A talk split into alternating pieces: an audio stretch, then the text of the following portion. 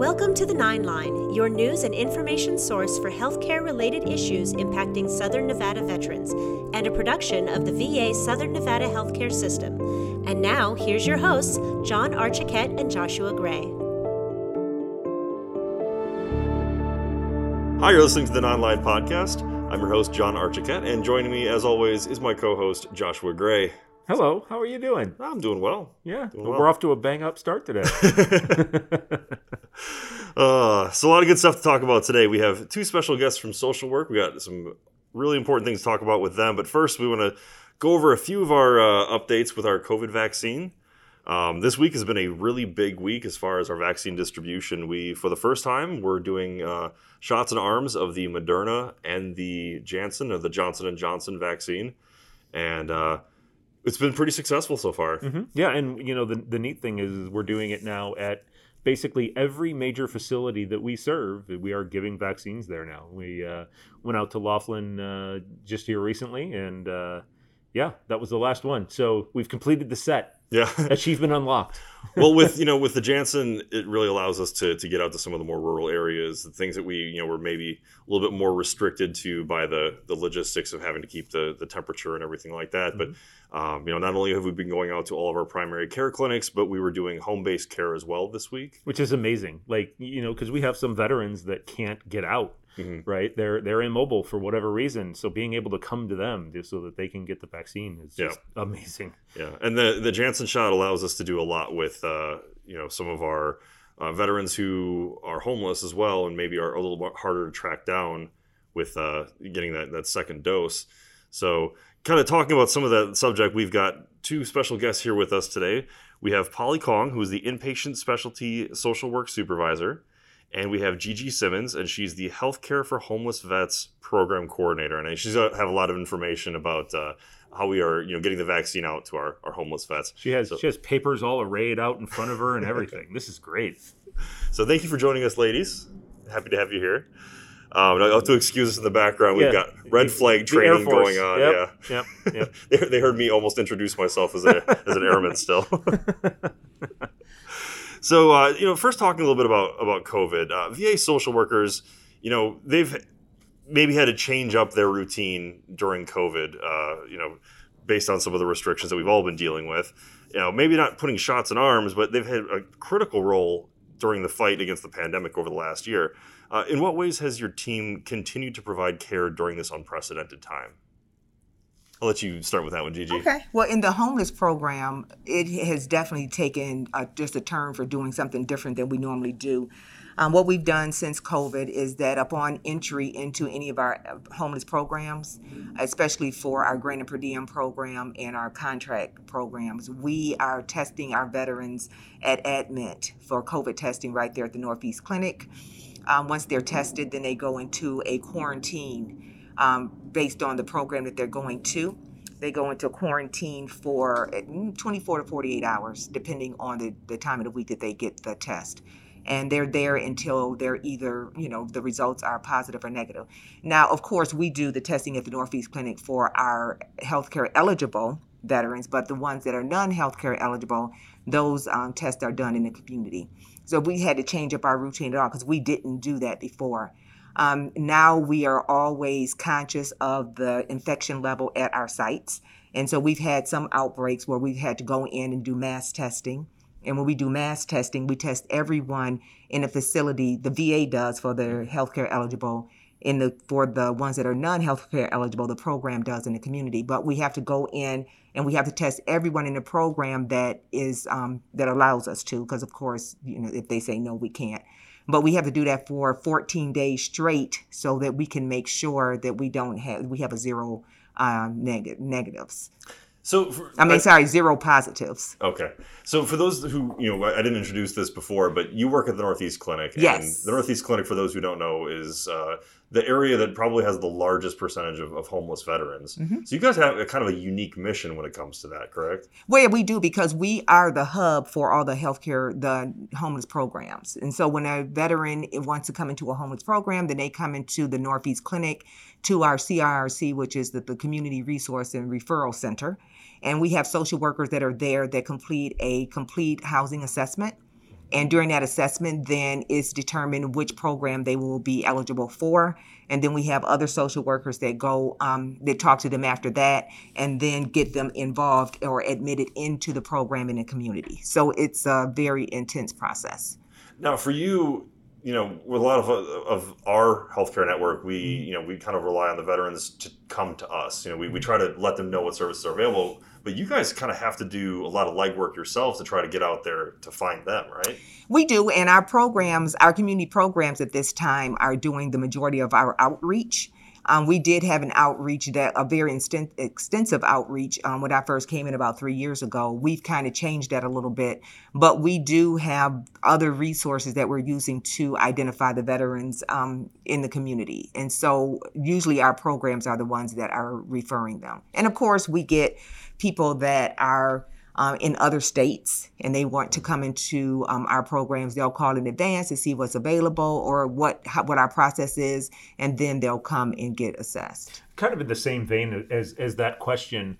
Um, how big of a loss has has things like not being able to do the veteran the the homeless stand downs and and all of those things where that is an opportunity mm-hmm. to get them to all come to you for a you know a, a one stop shop for mm-hmm. all of the services that we try and hit them with um, how big of a loss has that been, and what have you guys had to do to kind of fill in the gaps? Well, that's been a huge loss um, because that is a pro a time when, like you said, they could come to us. They could get not only homeless services from us, but they could get other resources because there are a lot of com- programs in the community that provide additional resources, not just you know transitional housing. So it's been a big loss. Um, actually, our census is down on in mo- a lot of our programs because we are haven't been going out doing that. So we're looking forward to that coming back.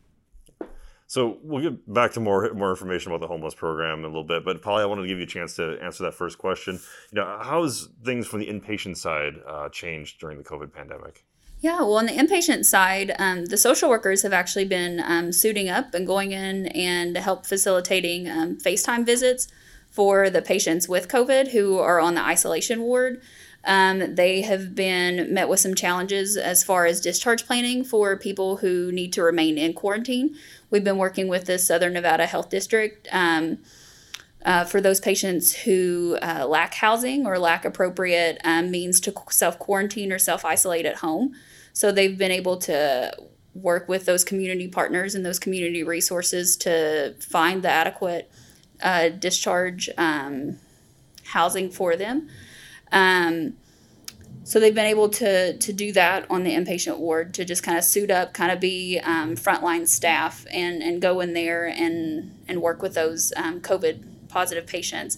But also on the outpatient side, um, we have a team of social workers who are calling um, the COVID patients to make sure they're doing okay mentally as well as physically. They have the necessary necessary supplies for isolation. They have uh, food. They have, um, you know, they're able to adequately quarantine at home.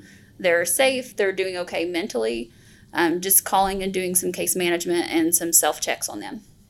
Yeah, you're talking about inpatient. I, I remember we just recognized the the one year anniversary of our first patient checking in, and you know he spent about a month in a coma, and you know, once he was able to wake up, uh, one of your inpatient social workers was instrumental in, in getting him that, uh, you know, that iPad to, to make communication with his family and his, his kids. And, uh, you know, I remember how much that meant to him at that time. And, you know, just about a week ago, we had a chance to sit down and talk with him. Mm-hmm. And he expressed, you know, how, how important that was to be able to, you know, to see his kids and to see his family, even though he was, you know, kind of in this, you know haze of waking up from a coma and being in a strange place where he didn't know anyone. Absolutely. You know, visitation um, has been restricted here as well as other hospitals in the community. And, you know, visitation and seeing your family is really, you know, part of the healing process. And so that's been one way that we've been able to help the patients be able to see their family is to really facilitate those FaceTime visits or Skype or, or whatever form of communication that they're able to use if they don't have um, the the necessary programs for for the FaceTime. Uh, for for that kind of uh, for that kind of work, mm-hmm. um, you know, obviously, any kind of social work is hard because you're dealing with people that are usually in some sort of crisis. Mm-hmm. Um, but a, a, lot of those FaceTime visits are facilitating last goodbyes. Mm-hmm. Uh, how much of a strain does that put on you guys? And is that something that you, you feel like you're prepared for? Like, that doesn't seem like that would be facilitating somebody saying goodbye to a loved one, doesn't really seem like that falls under the umbrella of social work when, when, when I think about it. Absolutely. So social workers have been able to go in and help help do those. We also have um, nursing staff. We have um, our hospice care team. So there are a lot of different um, staff members that have been able to go in and help with that. Uh, we've also had uh, mental health staff that have been able to go around and help round um, to maybe help decompress with staff to to help with those um, hard shifts that they've had. So we've been able to to help do that. We've also had social workers help volunteer for for doing those mental health roundings with staff or even just the patients who are on the isolation ward because it becomes mental mentally tolling on them to be in isolation and maybe they don't have family to to do those FaceTime visits with. You know, with this month being social work month and that was kind of the, original reason we wanted to even cover this topic was mm-hmm. to you know to address social work month and going through it just this first five minutes ten minutes of this conversation you know we've touched on a breadth of different topics that you guys are responsible for or that you guys help veterans with you know what else does social work do that you know isn't necessarily something that just you immediately think of Oh, wow, we do, uh, gosh, we do so much. we have so many different programs. Um, and of course, I'm going to speak in for the homeless um, program, but we have social workers that work with assisting veterans to get their Social Security, their SSI and SSDI um, Social Security claims processed. So those are called SOAR supervisors, I mean, SOAR social workers. So we have a couple of those that really assist them in that process because as we know, that that can be quite daunting, you know, to have to go through everything that you have to with that. So we have a, uh, social workers that assist with that. Uh, we have uh, social workers that, of course, assist with um, everything that has to do with homelessness, you know, and that is just a big part of what we do we we case manage the so the uh, veterans that are in our homeless program. So we deal a lot with their mental health issues as well. And so we will do consults so that they can get into the different mental health programs. Um, we even have had an opportunity to do a lot of um, VA video um, video uh, sessions with mm-hmm. them. So because we aren't going into the program right now because of safety issues, so we are doing video um, chats with them as well. And so we've talked to them about losing family members to COVID. Our veterans have had a lot of fears. A lot of them deal with PTSD. And so this whole thing with COVID has really um, affected them in that area. So we've had to do a lot of mental health work ourselves just in our normal sessions that we normally wouldn't. Uh, just to help them to be able to cope with this because especially if they're isolated because they did test positive they can't go outside and so we've had to really talk to them and just help them mentally with this whole thing. Functionally, how does somebody who is who is homeless isolate if they get COVID? And and what do we do to help kind of get them to a to a safe place to be able to do that so it doesn't spread throughout the rest of that community? Well, that's the big part of our of our program is because once they come in and they're tested, then what we do is we partner with the, commu- the community and they'll put them in an isolation or quarantine. And so our um, nursing staff, our HUD-VASH nursing staff will call and, you know, talk to them on a daily basis to see what their symptoms are, if they um, are symptomatic. And then also what we do is we keep them in that location and so that we can keep them safe and keep other people safe as well. And that's the whole thing of doing this mass testing. Because if we have one person that tests positive in a program, we mass test everyone and we keep everyone pretty much isolated. Because if they say no, they don't want the test because they do have that option, they have to isolate. And, and even that, you know, most of the shelters are uh, for all intents and purposes, they're communal situations. Yes. So yeah, that seems like it would make it a lot harder to to do that. It's been very challenging. We've had to come up with a lot of different strategies, and those strategies can change at the drop of a hat. you know, one in the morning we may start off with one strategy, and then we get a call from a program, and then we have to change it. So our community partners have just been phenomenal in coming up with protocols. For for both of you, you know, you just mentioned, hey, we've had to make changes um, are there any changes that you see that you've made because of COVID that will will carry forward? You know, a, a lot of the stuff that we're doing, you know, wearing masks right now. You know, as soon as COVID declines, that's going to go away. So, so uh, is there anything that you you both have recognized that hey, this this is a better way of doing something, um, and you know, that, that's going to carry forward after COVID's gone? I have in our programs because I'm sorry, I'm just jumping in in our programs before we we did not provide cell phones for our, our homeless veterans. Mm. and so we've had a lot of um, cell phones smartphones donated. And so when um, someone comes into our program we will give them a cell phone. And that's something that we're going to continue because that cell phone since it is an iphone is going to allow them to do um, va video conferencing. So we're doing a lot of video conferencing now. And i'm thinking that that is something that could continue um, to do especially with HUD-VASH you know, they do a lot, and we also do a lot in our program. So that's something that I know that we're going to continue to give out the phones. We're going to take a quick break, and we'll be back in a few minutes with some more information with our social work team. You're listening to The Nine Line, a production of the VA Southern Nevada Healthcare System. We'll be back with more right after this. COVID 19 has changed how we live and how we feel. We show up differently, worship differently, and have found new ways to express our love and support to family and friends. But now there are vaccines, and they are the first step that lets us get back into the things we miss most. Like spreading the word without spreading concern, girls tripping instead of solo sipping, brunching instead of late night munching, and talking smack with a side of mac and cheese. It's okay to have questions about COVID 19 vaccines. Should I get it? Should I wait? Is it safe? Can I trust it? What about pre existing conditions? Now get the facts. Visit getvaccineanswers.org so you can make an informed decision when COVID 19 vaccines are available to you. Brought to you by the Ad Council.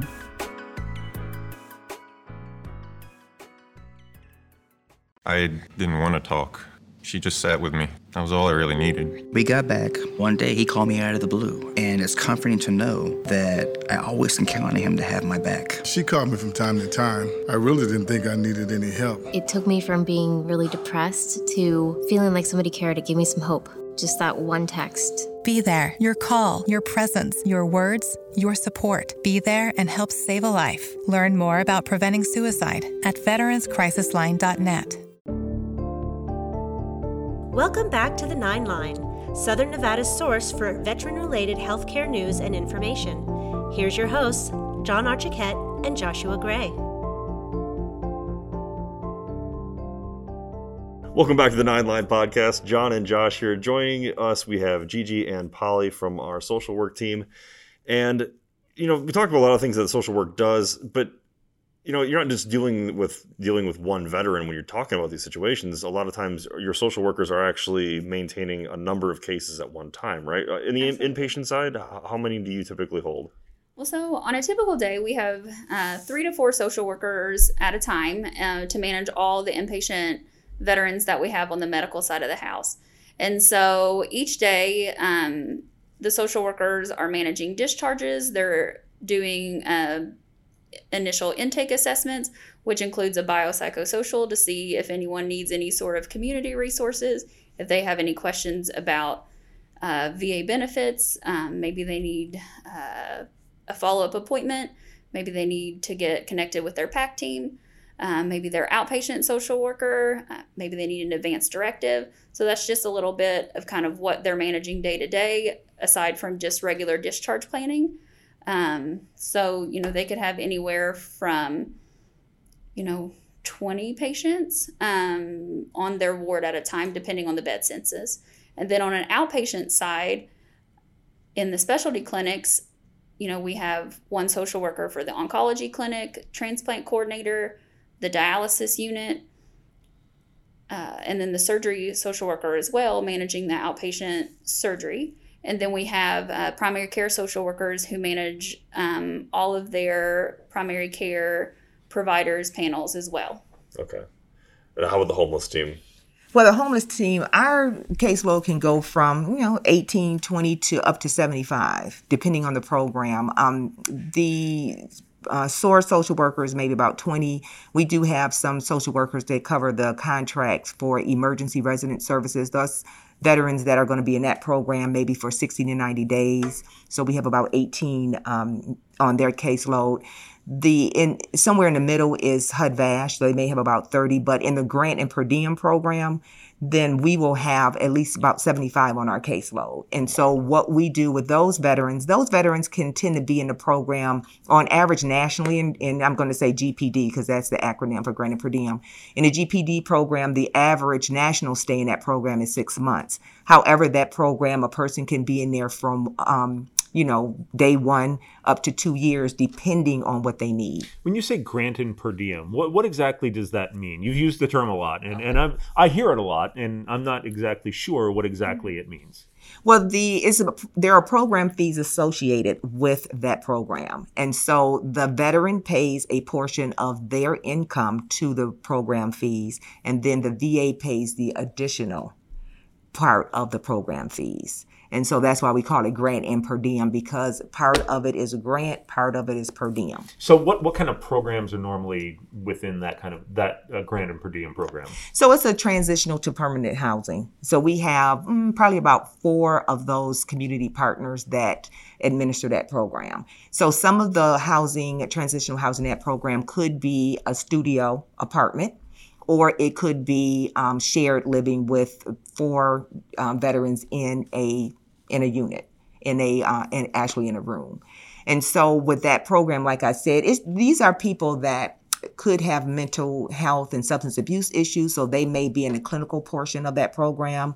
It could be um, veterans that are in bridge housing, which means that they have a voucher and so we're just going to transitionally house them until they get the voucher and get their housing. So they're typically going to be in a program like that, maybe for, you know, maybe 60 to 90 days. And then we have some that are service intensive where they come in, they may not have any ID or anything. And so we're going to have to get them their birth certificate, to get their ID, and then get them a job and things like that. So it could take a lot longer, especially in COVID times, because everything takes longer. So in that program, though, we do have three goals, and the three goals is first is um, for them to have uh, be connected to physical, mental, and medical health.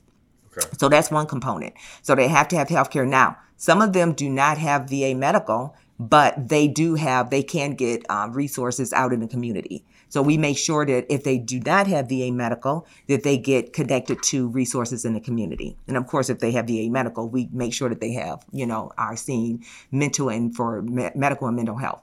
The second part is income. Because if you come in and you don't have any income, of course, we need to help you to get income. So we have programs that have uh, workforce development, um, some veterans may want to go and do a trade. We've had uh, quite a few veterans to go into the um, truck driving uh, training because that's real big right now. And so we help them to get income. Our SOAR social workers will assist them as well in getting uh, income through the benefits of Social Security, or if they are eligible for VA um, benefits, you know, service connection, then we steer them in the right direction.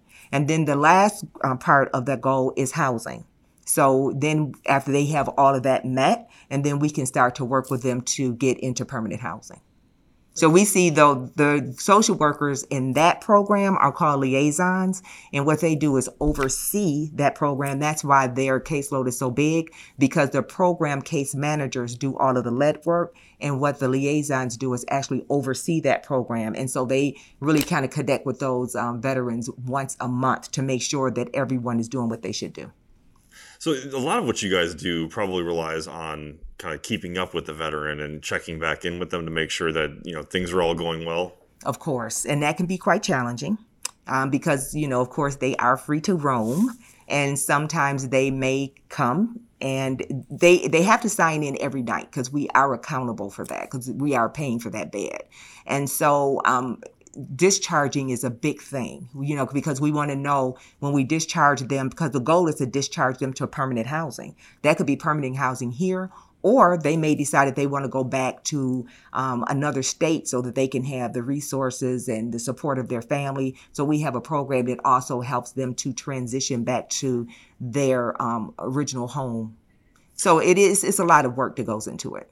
As a social worker, I'm assuming, especially some of these cases where you you work with them for an extended period of time, mm-hmm. do you start to you know kind of root for this person, or do you do you have like a vested interest in making sure that they're you know not even just on a VA level, but you know like you want to see this person do well, right? Oh, of course. And I, before becoming the coordinator, I actually was a grant and per diem liaison. So I've actually done that job and also on the contract side. So I've done both of the programs that I now manage. But one in particular, I remember he was in our program for two years for grant and per diem. And the reason he was in there so long is because he was getting the hours that he needed for his barber license. And I never realized that you needed to have so many hours. and so we timed it where it was right on the two year time because if you go have to go over two years, it has to be approved nationally. So we were able to um, get him right there, and we were really rooting for him. He got his hours, and then he set for the exam. And I remember the day he set for his exam was on a Saturday, and I was really, really rooting for him. So he ended up, of course, passing his exam. He uh, continued to work at the barbershop that he had gotten his hours, and we got him permanent housing. So those are some of the success stories. That's great. Yeah. Is it tough when you see veterans that kind of have to start over again several times? Well, we have a lot of people that come over and over and over again. You know, I've seen that a lot, especially working in both programs, and I remember the names. And you know, we have a lot of veterans that they really deal with the uh, severe mental health issues and substance abuse. Mm-hmm. And so, with those programs, you know, you have to really be um, compliant with your medications um, compliant with treatment because, of course, we have our own substance abuse treatment at the VA and, and for healthcare eligible and the ones that are not in the community. So, yes, you do see the people that repeat over and over again. And the thing is, is that we're going to help them every time because none of us are perfect, right? Yeah. And so we always are willing to help them over and over again. So going back to some of the inpatient stuff we were talking about before, you had um, brought up direct, or excuse me, um, discharge planning. Mm-hmm. So you know, from a clinical side of things, it's always about you know trying to to make the veteran well enough to you know leave inpatient care. But for you guys, you know, you have a lot of steps you have to do before discharge, and of course following. What, what are some of the things that go into that?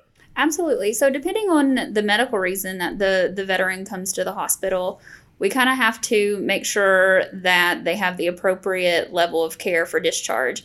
And social work doesn't necessarily determine that. We kind of get our discharge orders from the provider and um, the full workups that go on from the ancillary services such as physical therapy, occupational therapy, maybe psychiatry, depending on um, the needs of the veteran.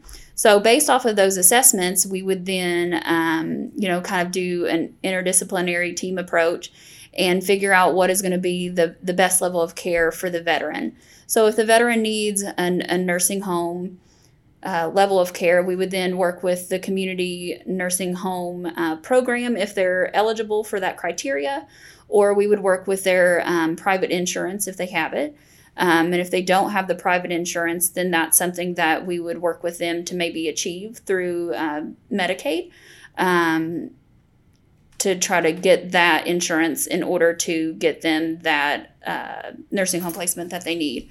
If not, then we would work with um, our nursing case managers to see if they would be appropriate for uh, home health to be discharged home, uh, and then that would that would work as long as it's safe. And then, if not, we would work maybe for a group home placement if that was an appropriate level of care too. But we always do a team approach with the medical team upstairs. We talk with the doctors, the nurses, um, the physical therapy, occupational therapy to ensure that the veteran's going to the appropriate level of care for discharge.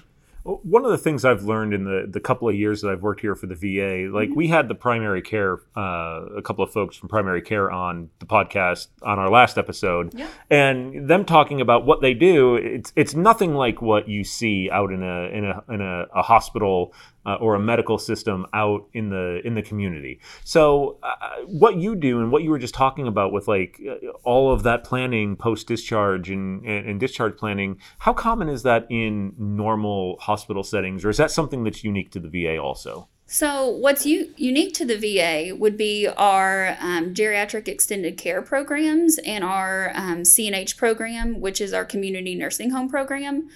Uh, even the community hospitals would contact us if a veteran is eligible for that program because we we help place veterans who are eligible for those services um, through the CNH program in our contract nursing homes.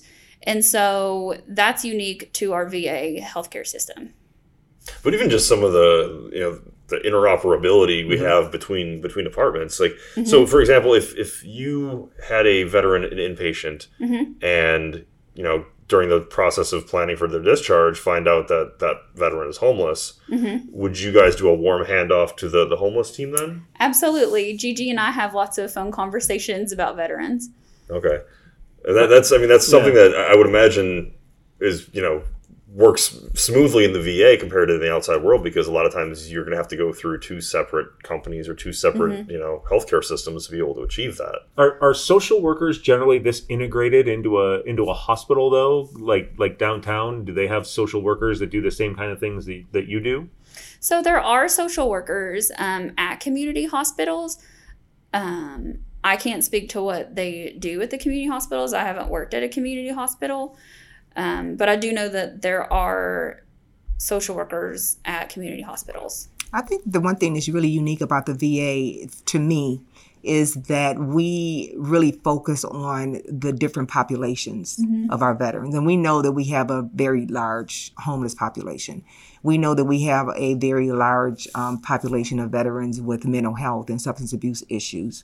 Um, so I think that we just have those programs that are unique, and our continuity of service is very good.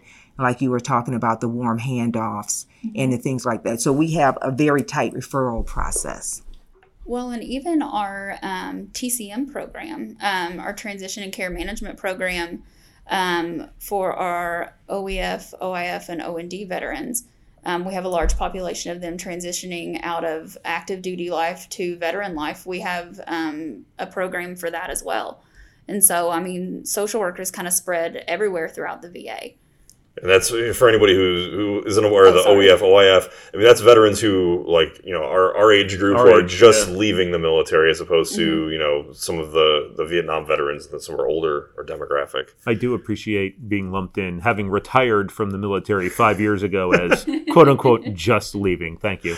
I mean, I, I see myself as having just left, even though I look at it as like, oh, that's three years ago. Right. So still introducing myself by my rank sometimes. Uh, so, Gigi, a, a quick question for you. Uh, so, every, the springtime every year is generally when that point in time count gets done, um, and that's a big thing for doing what you guys do because that that determines not just here here locally at, at our facility, but you know for the entire Clark County and for the city, funding and staffing from the federal government and a whole bunch of different things um, because we do that census of how many homeless people there actually are here in Las Vegas.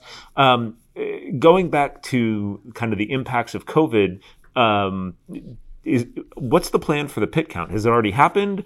Um, because normally we are are riding along on that kind of a thing, and I haven't heard anybody mention anything about it. So, uh, what's the plan for that, and how do you go forward um, based off of that? Well, I know that we didn't do it last year because we were right in the middle of it in the fall time because we just talked about that. So we are really looking at how that's going to look this year. You know, uh, because you're right, it is in the spring. And when I first came to the VA, uh, I had an opportunity to go along with that, and it's it's very interesting as to how we're out in the early mornings, middle of the nights, where we go in order and partner with the community to do that. So that is going to be something that we're going to continue to do. We just don't. We have to look at it as a new normal way of doing it. Yeah, and it's hard enough to do it in under normal circumstances because you're literally canvassing the entire city, street by street, corner by corner, trying to find people, you know. So there's I, a lot I, of I protocol. Just, yeah, I just mm-hmm. imagine it'd be much much harder nowadays. Mm-hmm. Yeah, safety and everything because mm-hmm. we have so many different protocols. Even when we are transporting veterans, you know, of course, it's six feet. We may have a thirty um, seat bus that we use to transport, but we can only do half of that, so it's fifteen. So there's a lot of protocol safety issues concerned, and I know that that's going to be going on in the planning of the pit count. Well, ladies, thank you very much for joining us today. Really appreciate it. And uh, happy Social Work Month. Um, before we get going, I just want to make sure that uh, I remind everyone that the VA Medical Center here in North Las Vegas is now doing all ages for the COVID vaccine. So if you have not gotten your COVID vaccine yet and you're interested, come on down. Our walk-in clinics are available weekdays from 7:30 until 4 o'clock p.m. And if you'd like to make an appointment, we have an appointment line available as well. Check our website. And uh, we also are offering at, uh, appointments at our PCCs. So thank you, ladies, for joining us. Thank you, Josh, for joining me as, as always. As always. uh, we will talk to you all next week. You've been listening to The Nine Line, a production of the VA Southern Nevada Healthcare System. For more information about what the VA is doing for Nevada's veterans, check out our official webpage at www.lasvegas.va.gov or follow us on our Facebook page at facebook.com slash Las Vegas VA. Thanks for listening.